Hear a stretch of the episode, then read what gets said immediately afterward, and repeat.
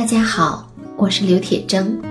我的新专辑《催眠瘦瘦瘦》已经在上山微电台上线了，一共会有二十期的节目，从心理的最深层去了解并理解肥胖，理解身体，理解我们自己。目的不仅仅是身材变好，更重要的是让我们的内心更加的自在，更加的自由。欢迎收听。您正在收听的是上山微电台催眠故事会。本节目由上山之声文化传媒与铁铮心理工作室联合出品。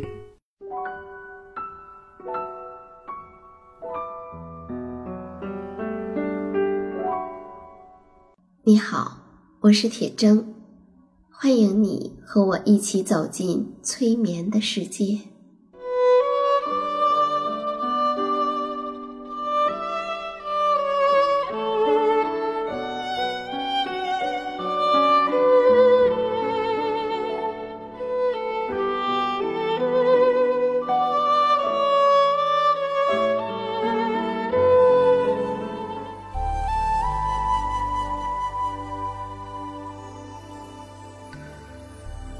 催眠并不是催人睡觉的意思，催眠也并不神奇，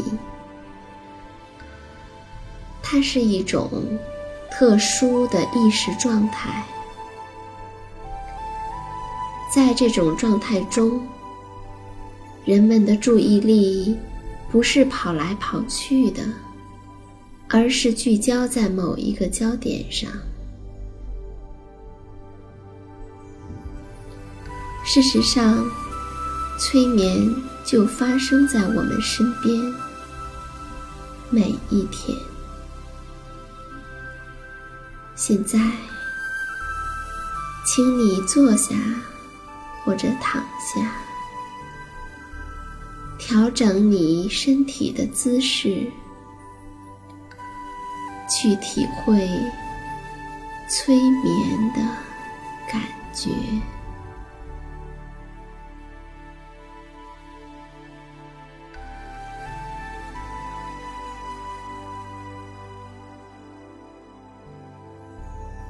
你既不需要让自己太放松，也不需要让自己不那么放松。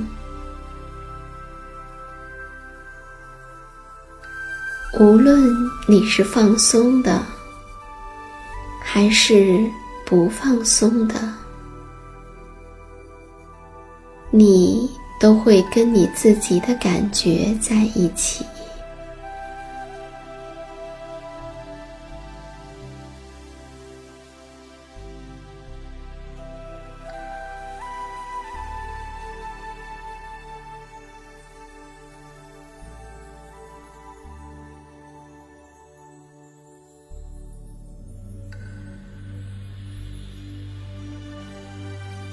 你跟自己的感觉在一起的时候，我们来听一个故事。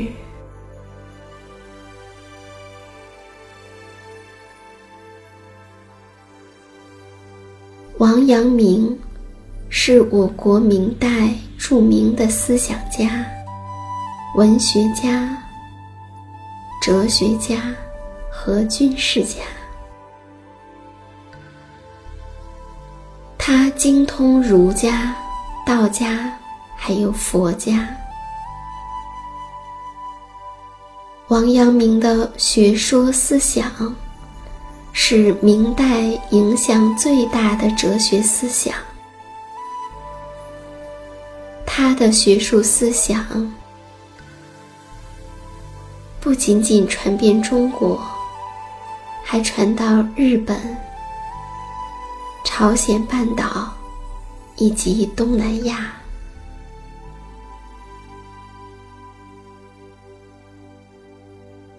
王阳明原来的名字叫王允，后来改名叫王守仁，字伯安，号阳明子，所以呢，大家也叫他王阳明。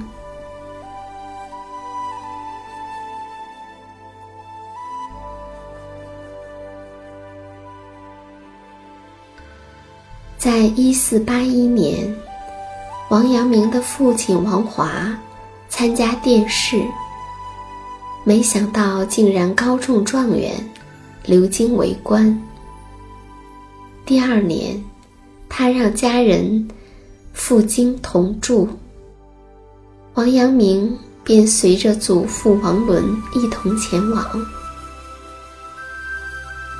祖孙二人。途经镇江金山寺的时候，有一帮文人听说状元之父来了，设宴款待，想见识一下王伦的才学。可是王伦冥思苦想，也没有琢磨出一首好诗来。尴尬之际，十一岁的王阳明站了起来，诵道：“金山一点大如拳，打破维扬水底天。醉倚庙高台上月，玉箫吹彻动龙眠。”大家都非常吃惊。不相信这是十一岁的孩子做的诗。人们看见窗外月色皎洁，便让王阳明以“闭月山房”为题，再赋诗一首。王阳明吟诵道：“山近月远觉月小，便道此山大于月。”若人有眼大如天，还见山小月更阔。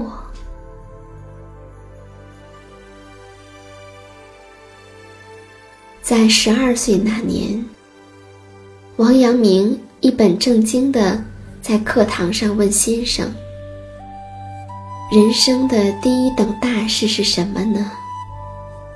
先生回答：“当然是读书。”参加科举呀，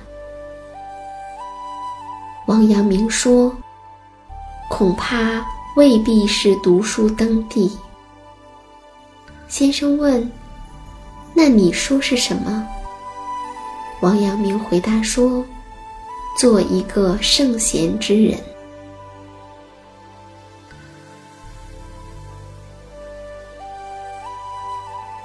王阳明十五岁那年。当时国家朝政腐败，义军四起，内忧外患。父亲带着他去了一趟关外，让他领略辽阔的草原和大漠。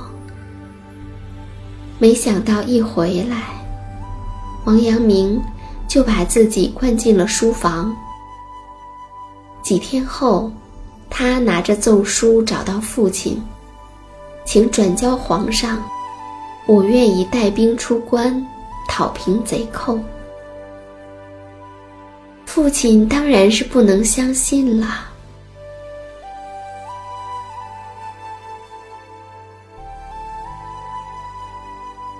因为担心儿子会走火入魔，一等王阳明满十七岁，就安排他结婚了。一四八九年，王阳明带着妻子回到老家余姚。回到老家之后，王阳明开始研读朱熹的著作，因为在那个年代，朱熹是仅次于孔子的第二大圣人，他的思想被公认为天下之真理。朱熹一生所追求的东西叫做道。道，就是天下所有规律的总和。洞悉了道，就可以洞悉世间的一切。那如何才能悟道呢？朱熹说：“格物致知，格就是琢磨的意思。只有不停的琢磨，不停的格物，与事物亲密的接触，才能够明白其中包含的理。”二十一岁那年，读完了朱熹的著作之后。王阳明邀请了朋友一起到家中来隔竹。两人坐在院中的一棵翠竹下，目不转睛地注视着竹子，希望能够参透竹子的变化玄机，掌握世间万物的变化规律。隔了三天三夜，朋友砰的一声。晕倒了。隔了七天七夜，王阳明也砰的一声晕倒了。苏醒之后，王阳明长叹道：“圣人之说，也不可以相信呀。”这，就是中国哲学史上著名的“守人格竹”。后来又发生了一件事，让王阳明开始全面的怀疑朱熹之学。有一次，他游览杭州虎跑寺的时候，看见一位僧人正在打坐。据说他已经不睁眼睛、不说话三年了。王阳明绕着和尚走了几圈。冷不防一声大喝：“这和尚终日口巴巴说什么？终日眼睁睁看什么？不知道是什么触动了和尚，他竟然睁开眼睛，啊呀了一声。王阳明盯着他问：‘家里还有什么人？’和尚答道。”还有老母亲。明问：“想念他吗？”和尚没有即刻回答。良久之后，才满脸羞愧地说：“怎能不想啊？”这句回答让王阳明顿现沉思。朱熹把世界分成两块儿，一块儿叫理，一块儿叫欲。欲望的欲。他认为理存在于万物之中，但理有一个大敌，那就是欲。所以，要存天理，就必须去人欲。经历了这件事之后，王阳明意识到，人的欲望永远屹立于天地之间，无论如何都不可能完全的泯灭。所以，诸圣人的学说并不符合人性啊。这两件事情对王阳明的打击挺大。他做圣贤的理想也就此破灭了。一四九九年，二十八岁的他考中了进士，当上了刑部云南清吏司的主事，一个正六品的官儿，从此步入仕途。后来，他被奸臣所害。被撵到了贵州的龙场驿，那里荆棘丛生，人烟稀少。王阳明栖居山洞，亲手种粮种菜。此时，他对功名利禄不再挂怀，给自己凿了一副大棺材，日夜沉默端坐其中。一天深夜，王阳明从山洞狂奔而出，他悟到了道。王阳明悟到的道，是五心之道。就是说，我们每一个人都具有本心，这个本心，也就是我们生命的本源。我们之所以具有各种各样的生命活动，包括感知外物、分辨善恶、判断推理。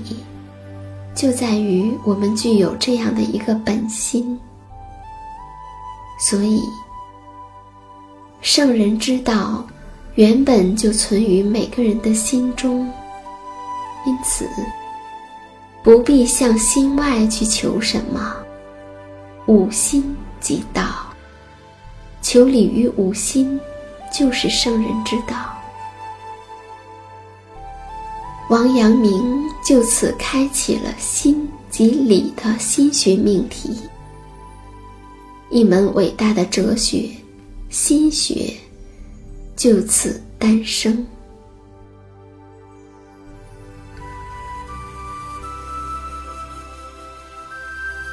王阳明龙场悟道之后，困扰他二十年的苦闷迎刃而解，心境。也顿时豁然开朗。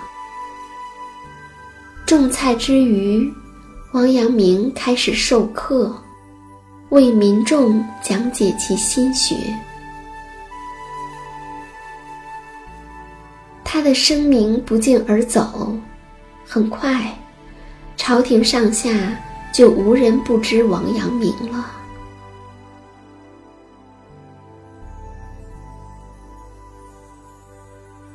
一五一零年，王阳明被任命为庐陵知县。一到庐陵，王阳明就抓获了一个大盗。大盗摆开了一副死猪不怕开水烫的架势，说：“要杀要剐随便，道德廉耻的话少讲。”王阳明说。天气好热，把外衣脱了，我们再聊。大盗说：“脱就脱。”过了一会儿，王阳明说：“实在是热，把内衣也脱了吧。”大道说：“光膀子是常事，没什么大不了的。”又过了一会儿，王阳明说。把内裤也脱了吧，一丝不挂，更自在呀。大道赶紧摇头，那可使不得，使不得。王阳明说：“你连死都不怕，却怕一条内裤，说明是有廉耻之心的呀。我是可以跟你讲道德廉耻的。”大道折服，乖乖的认罪伏法，以心学为本，实施开导教化。庐陵县的政风民风很快为之一新。心学教化加上善政辅佐，六年间，王阳明一路高升。到了一五一六年。他已经是三品官员了。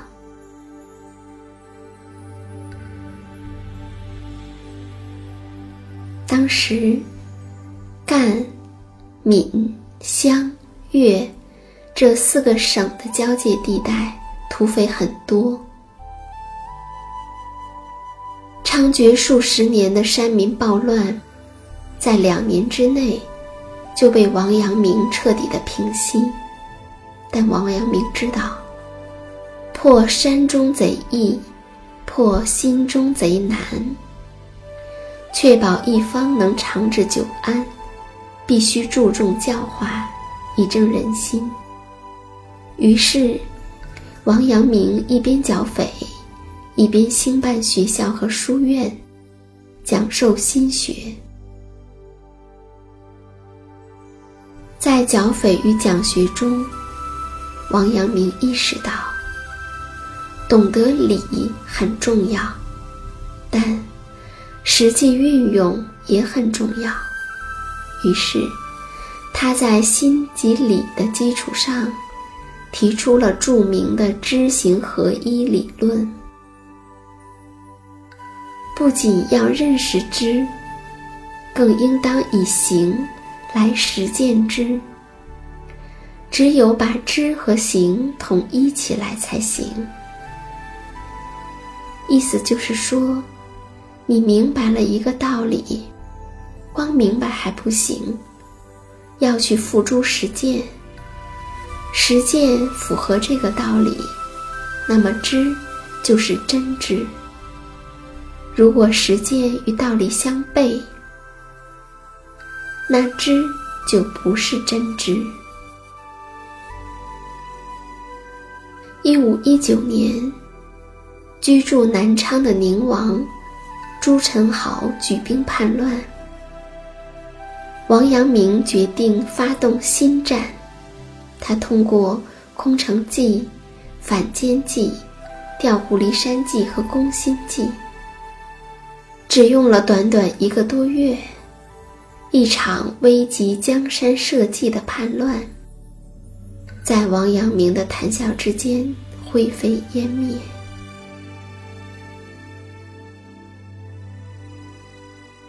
一五二二年，王阳明的父亲王华逝世，王阳明借机回老家扶丧，开始在绍兴、余姚两地讲授心学。一五二七年，朝廷又命王阳明为两广总督，前往广西平息思田叛乱。王阳明以斧代脚，三个月就平息了思田之乱。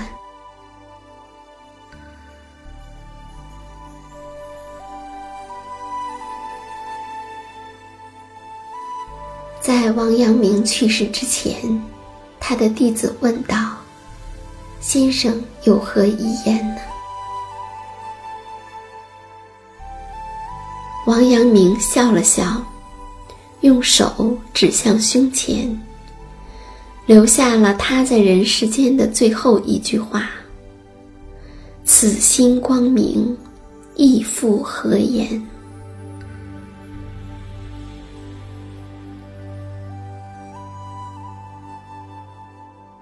有一年，王阳明和朋友到山间游玩，朋友指着岩石间的一朵花，对王阳明说。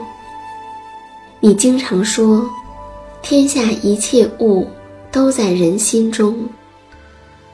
这花自开自落，与我心有何关系？王阳明回答说：“你未看此花的时候，此花与你心同归于寂；你来看此花的时候。”则它的颜色一时明白起来，便知此花不在你的心外。无论身处何种时代、何种体质、何种境况，没有人能够替你去看顾你的内心，唯有此心光明，世界。便一同光明起来。